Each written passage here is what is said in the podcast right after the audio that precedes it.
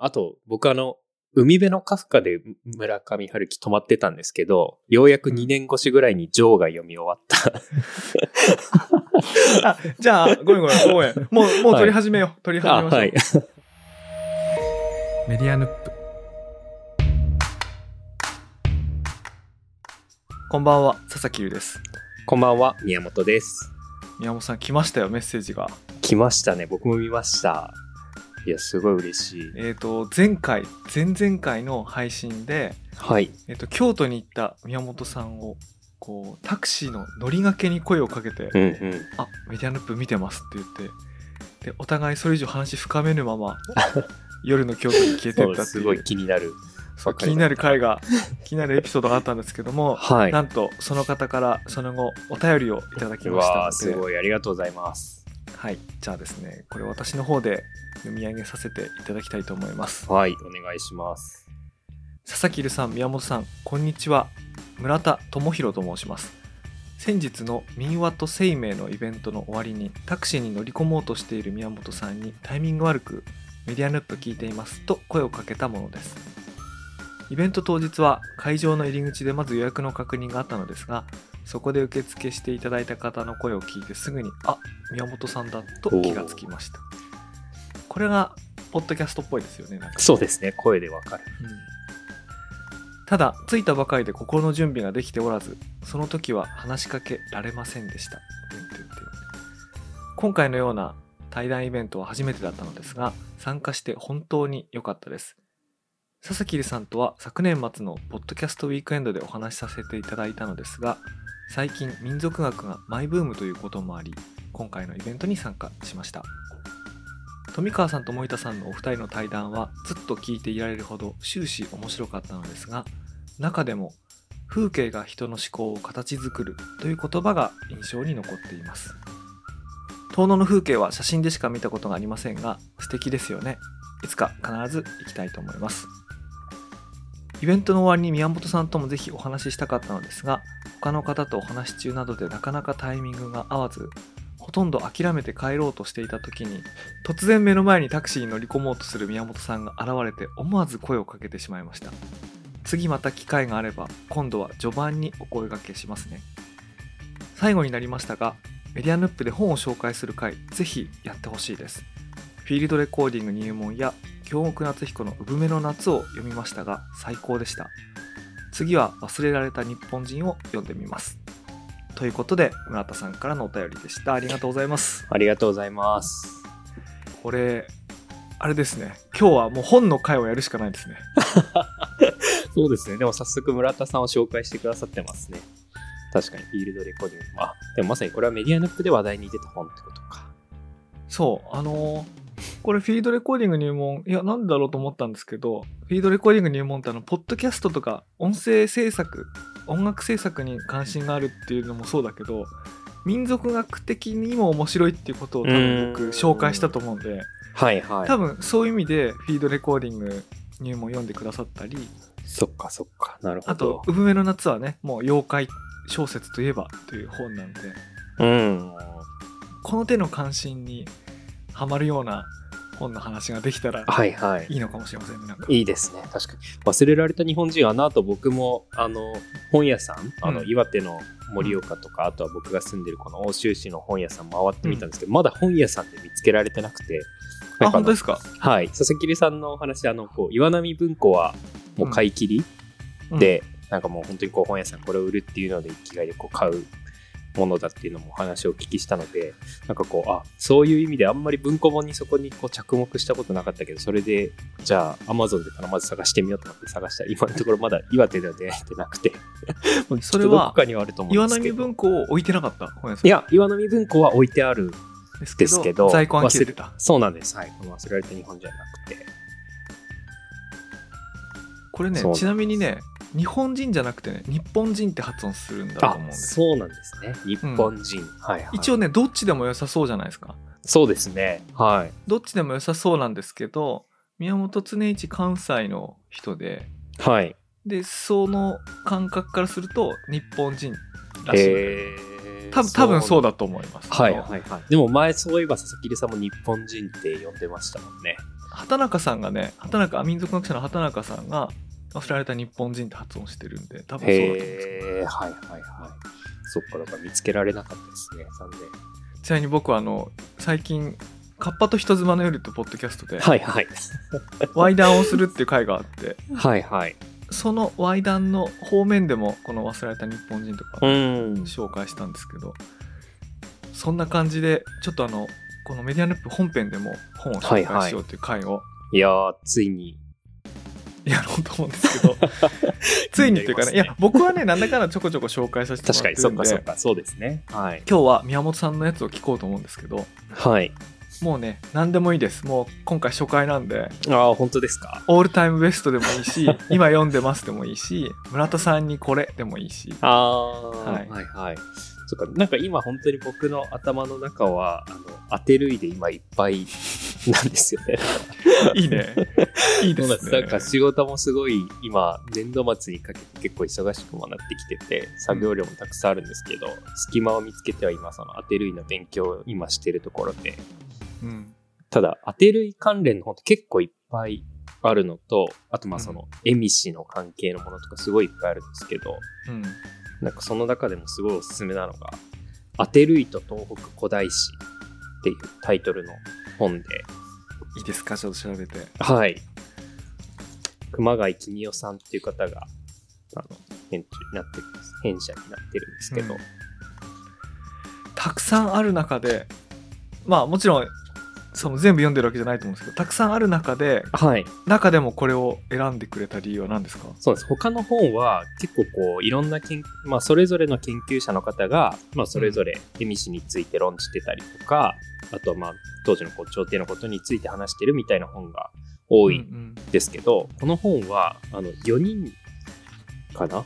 えっ、とですね、今しっかり見ると、うん熊谷さん、伊藤さん、八木さん、樋口さん、鈴木さん、だから5人ですね。うんうん5人の研究者の方たちがあの対談をしてるんですよね。うんうんアテルイについてとか、エミシについてとか、あとはその後建てられる伊沢城についてとかを、うんこの5人がずっと対談していきながら、まあ、説明が入ってたり、解説が入ってたりするんですけど、やっぱりアテルイってその史実上に本当に3回ぐらいしかあの出てこないので、やっぱり分かってないことが多かったりもして、うん。なので、こう、事実について話しながらも、あの、私はこう思うみたいなことを、この5人の研究者さんたちがすごい議論し合ってるんですよね。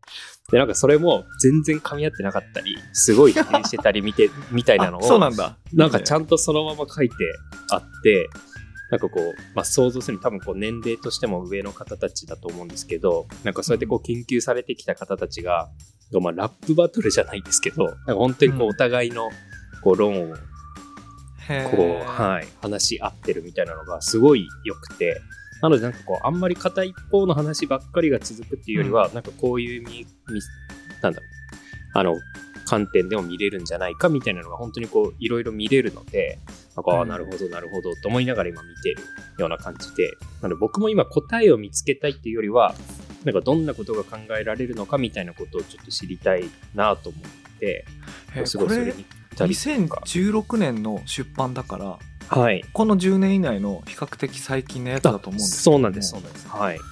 アテ類ってその文献にもほとんど出てこないとか言いましたけど「あの吾妻鏡」とかな何冊かにしか書いてないじゃないですかそうですね。その大和朝廷側のうん。その滅ぼした側の歴史書に何回かしか出てこないやつじゃないですかはい。それをどうやってあのそれ以外の方法でも調べてはい。その2010年代に何を議論することなんですか？あれ読んでないで言うと、はいはい、みんなどうやって調べてるんですか？いや、なんかやっぱりこう、テーマになってるのはもちろんその当て類がいた時とさ、まあその史実に出てくる関連のところと、あとその当て類が降伏した後に、あの、伊沢城とか、あの、岩手の中にこう城ができてくるんですけど、なんかその城の城作の建て方とか、うん。あとはその城の中に、あの、えっ、とですね、アテルイが降伏した後に、こう移民がたくさんこう、恵美市側に送られてきて、もともと恵美市が住んでたところの恵美市の人たちは、むしろこう九州、記録はもう本当に遠いと九州までこうたくさん逆にこう移り住むっていうこう指令が出て、たくさんこそう散らばっていく動きがあったらしいんですね。うんうんはい。なので、まあ、恵美氏がいたり、あと朝廷の人が朝廷側にもともと住んでた人たちが来たりっていうので結構そのアテルイが降伏した後はいろんな人たちが住んでたんですけど、でもその人たちが一緒に住んでたのかどうかとかあとでもこの城作の建て方からすると、なんかより北に攻めようとしてたのかもしくはこの伊沢城を本当にもう制圧するためにできた城なのかみたいな形で、なんかそのアテルイが亡くなった後の状況も見ることで、うん。なんかアテルイと桜上田村麻呂が、まあ、どんなこう議論してたのかみたいなのをみんなこう推測してたりとか、はい、ただやっぱりこう答えとして出てくるものはすごいないんですけど、まあ、これが有力じゃないかみたいなのはあるらしくて、すごい、はい、これ面白いです。なるほどね。そのああらアテレビ関連で最近びっくりしたのがあってはい、あの100円ショップのダイソーってあるじゃないですか。はい、はい。100円ショップのダイソーがトレーディングカードゲームを作って売ってるんですよへえあの100円で構築済みデッキ40枚っていうのが売っててすごい。でそれがね、はいはいタイトルが「偉人伝」っていうんですよはい、で、はい。世界中の偉人？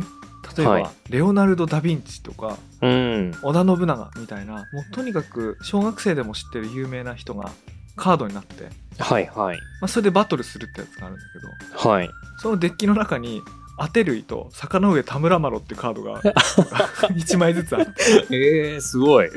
全然また年代も関係ないですね。俺びっくりしたのがさあのアテルイの見た目とかってさ分かんないじゃんそうですね。それがさいきなりはいもう、いやカードになっててさアテルイこんなカードになしちゃっていいのかなとか思いながら でもそんぐらい子供が親しむゲームの中にへえー、出てくるんだ。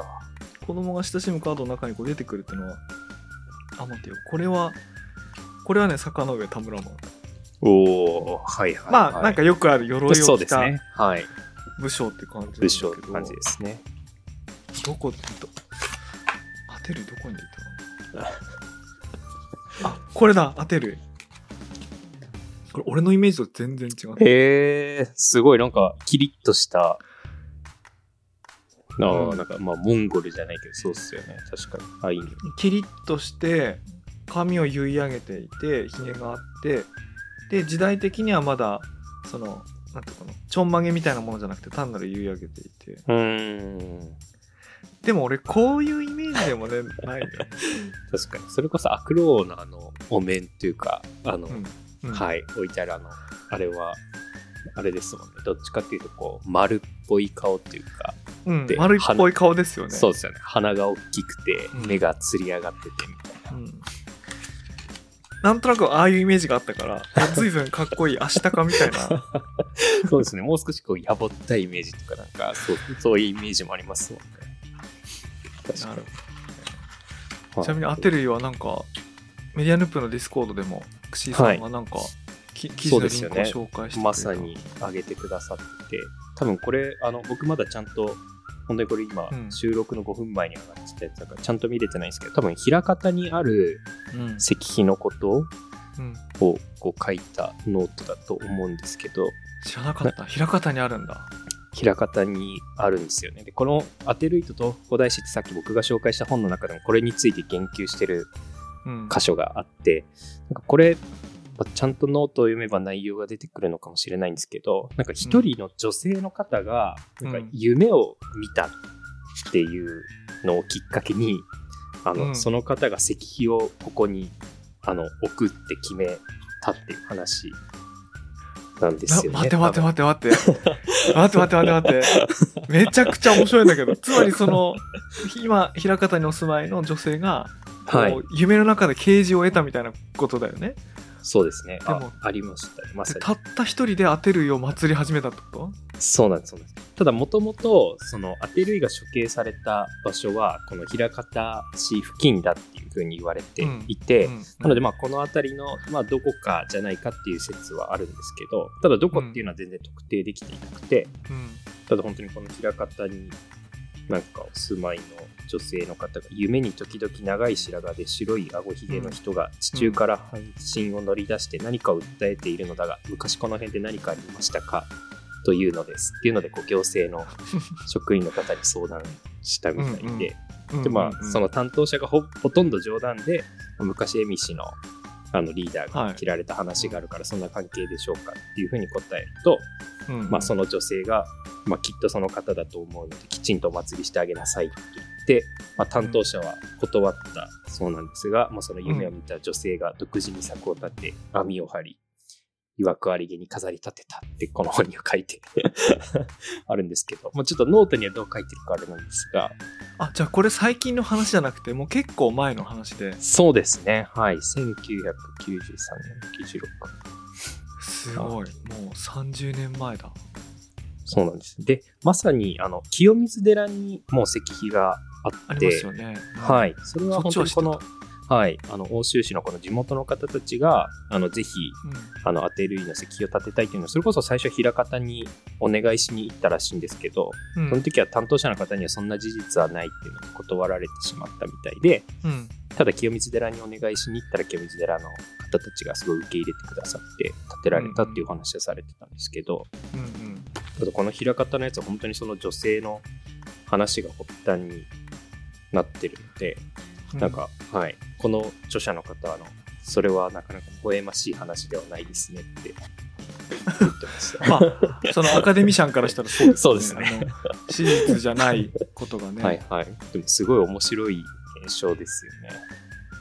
これ XC さんが紹介されたノートの趣旨としては義士フェイクヒストリーフェイクロアみたいな、うん。あの偽物のな偽物っていうかフェイクの歴史とかね作られた伝統みたいなやつを紹介するノートの中にまあはいはい。これはまあ面白く取り上げているのかな、うん書き方は真面目だけど、うんへえ、そっか。えーでもそんなことがそんなことがっていうか、うん、そんなことがあるの面白い 結構やっぱ多い、多いみたいですね。当てるいの話うんについて。やっぱり残ってないからこそ、うんもう言ったもん勝ちだみたいなのがむしろ研究者の中にもいたりだとかするんで。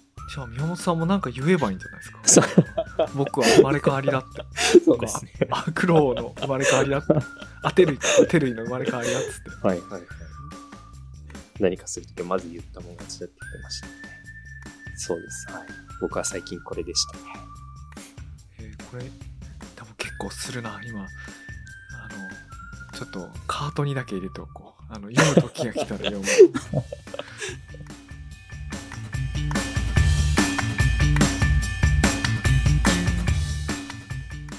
佐々木留さんはどうですか？おすすめの本なのか、今読んでる本なのか。最近あのそうですね今読んでるので言うとはい。三品照樹さんっていう雑貨屋の店長が書いているエッセイ集で「波打ち際の者たち」っていうのが。今月1月に出たばっかりなんですけどはい。これは東京西荻窪にある、まあ、僕の近所にあるフォールっていう雑貨屋さんの店長お店自体はもう20年近くやってるんですけどその店長が店番をしながらエッセイを書いてるんですけど。そのエッセイのエッセイ集の3冊目なんですけども僕ねこれ現代で最も優れたエッセイストの一人だと思うんですけどはいはい。めちゃくちゃ面白いんですよあの前作が「雑貨の終わり」だったかなはいあ。ので今回第3作が「波打ち際のものを探しに」っていうことなんですけどあの雑貨って前メディアヌップでも特集したと思うんですけど、うん。はい。生活必需品じゃないものうん。なんかちょっとした小物とかねなんとかでその雑貨屋さんって世の中にたくさんあるじゃないですかはい。でたくさんあるどころかどんどん増えてるんですようん。で増えてるどころかもう生活必需品だと思ったものまでどんどん雑貨化してるとはいはい。でそういう視点からその世の中をなんて言うんだろうな切り取る見方を提示するみたいなエッセイを書いてるんですけどうん。僕ね最近衝撃を受けたのはその最新刊を読んで衝撃を受けたのがちゃんとねあの Web3 についても語ってるんですよへえ。これはでも雑貨は関係ない。まあ、これはエッセイ集。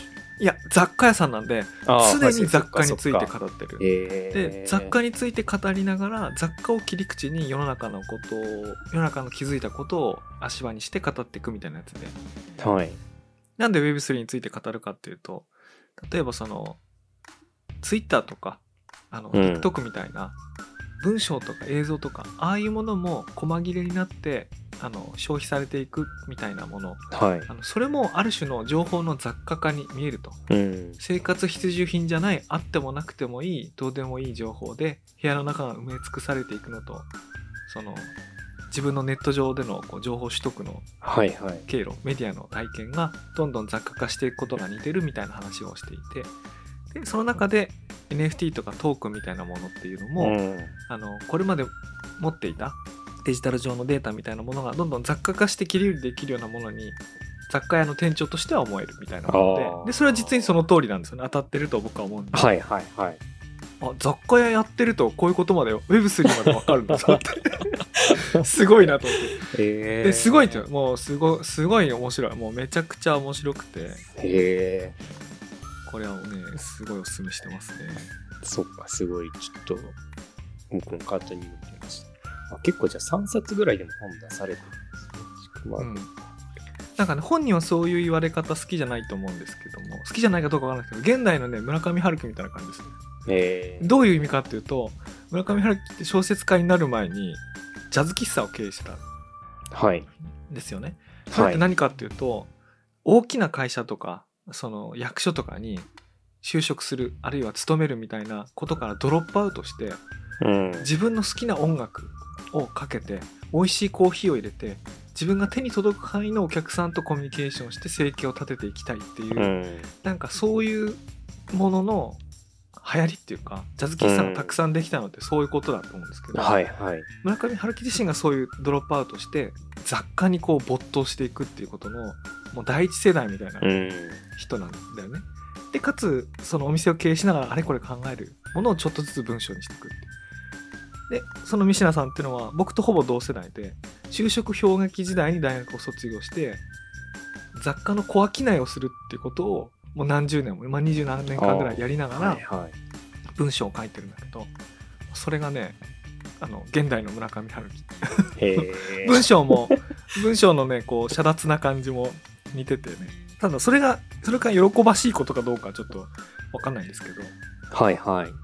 一番面白かった時の村上春樹のエッセイよりも面白いですへえね、よりも面白い。だってもういきなりねあの出てるレーベルっていうか新潮社とかねそういうとこから出てくそっるんですよ。かそうですね、うん。確かに。もうはいはい。もう見た人が読んだ人がこのこの文章ただものじゃないって一発でう。思う、インディー出版とか個人出版じゃないですよ。もういきなりそういうとこからこうはいはい出てくる、はいそうっすね。あれなんでもうすごい本物感がすごい。めちゃくちゃ面白い。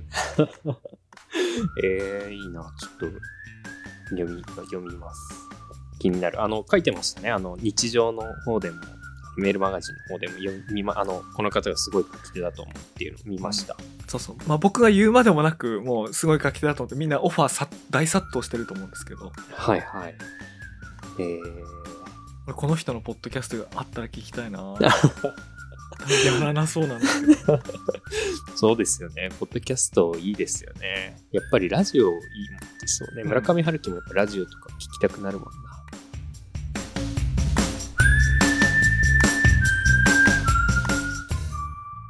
上春樹といえばはい。あ宮本さん村上春樹読んでましたよね。はい。村上春樹その後は順番にどうなりました？一体。順番に読むっていうのをやってて多分メディアネット始めたあたりぐらいにあの海辺のカフカなんです今みたいなこと言ってたと思うんですけど。あ言ってましたね。はい。えっ、と昨日やっと上巻が読み終わって。あのあのむしろあのゆっくり読むのいいことだと思うんですけども。むしろよくやめずに読んでますね。そんな時間そうがなんです。なんかやっぱこんなに2年ぐらいかけて読んでる。本当に全然進むなんかあの久しぶりに手に取って読むみたいなのを何回も繰り返す感じだから。こうちょっと前に戻っては読んでとかあとむしろこう最初に戻る時もあったりとかそうしながら。でもそれは楽しそう。はい、ゆっくりゆっくり読んできたんですけど、やっとジョーが読み終わって、それははい。あの面白いんですか？そんなに読読み進まないってこと？あの、面白いんですよね。あの、すごいしがみついてはいたので、なんていうか、全然読めないなっていう感じじゃなくて、読みたいんだけど、なかなかな、みたいな、他の本が優先順位が上がってきたりとか、なんかが遠ざかっている時まで読むみたいなのがあったので、でもすごい面白かったし、読み終わった感覚としては、もうすぐ下巻読みたい僕ね記憶だと上巻が特に面白かった気がするああ、そう。でなんか僕も妻に、あの、その海辺の閣下うん。読んでたら、あ海辺のカフカ読んでるんだって言われて、あの、魚が降ってるところが一番好きなんだよねって言われて、でもちろんあの、それが終わった、終わった後だったんですけど、僕も読み終わってた後だったんですけど、うんえー、あそこが好きなんだっていうので、なんか、俺もあそこかと思って今。なんでなんだろうっていうのは聞かなかったんまあですけど、印象的だったとかそういう意味ですかね、なんか。でもすごい面白いですね、浄化。なんか結構今、こう、謎めいてるっていうか、こう、わ今からない。はあれですか？四国の図書館に行って部屋を与えられてはい。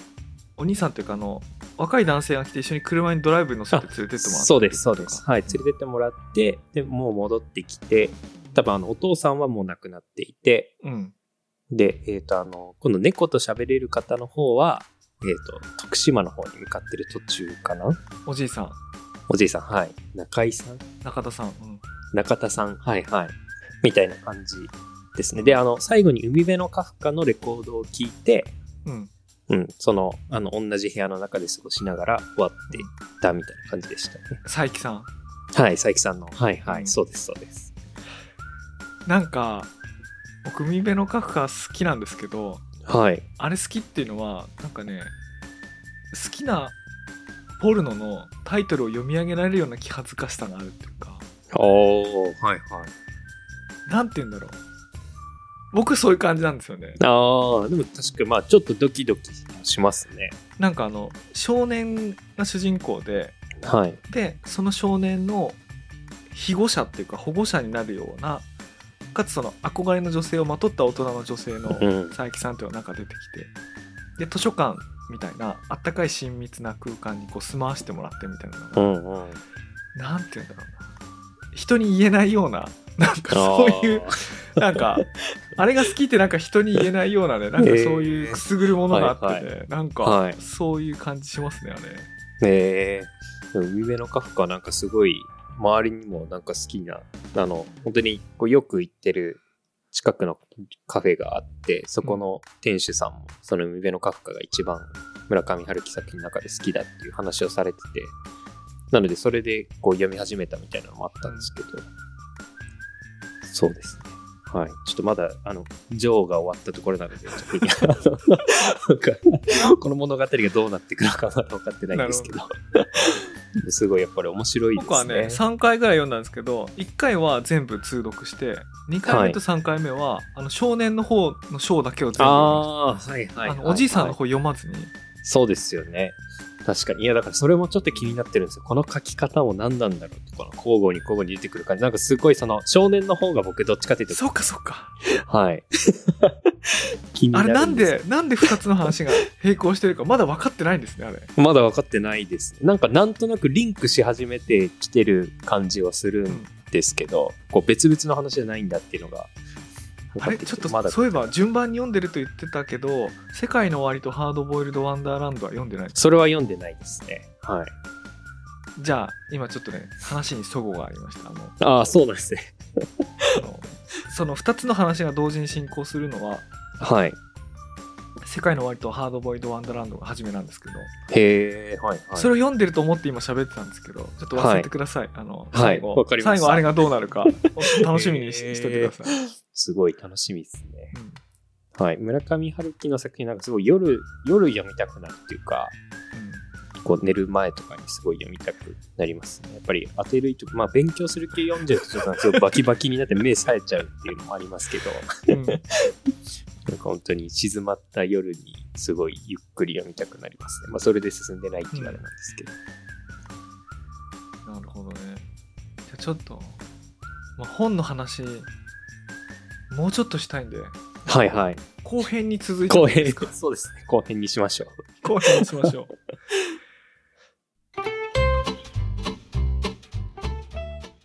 じゃあちょっと前半の感想をいただいてもよろしいでしょうかはい。わかりました。前半そうです。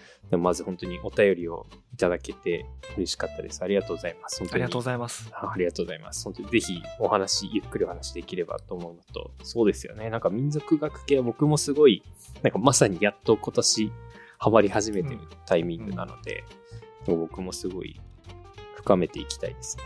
忘れられた日本人も読みつつ。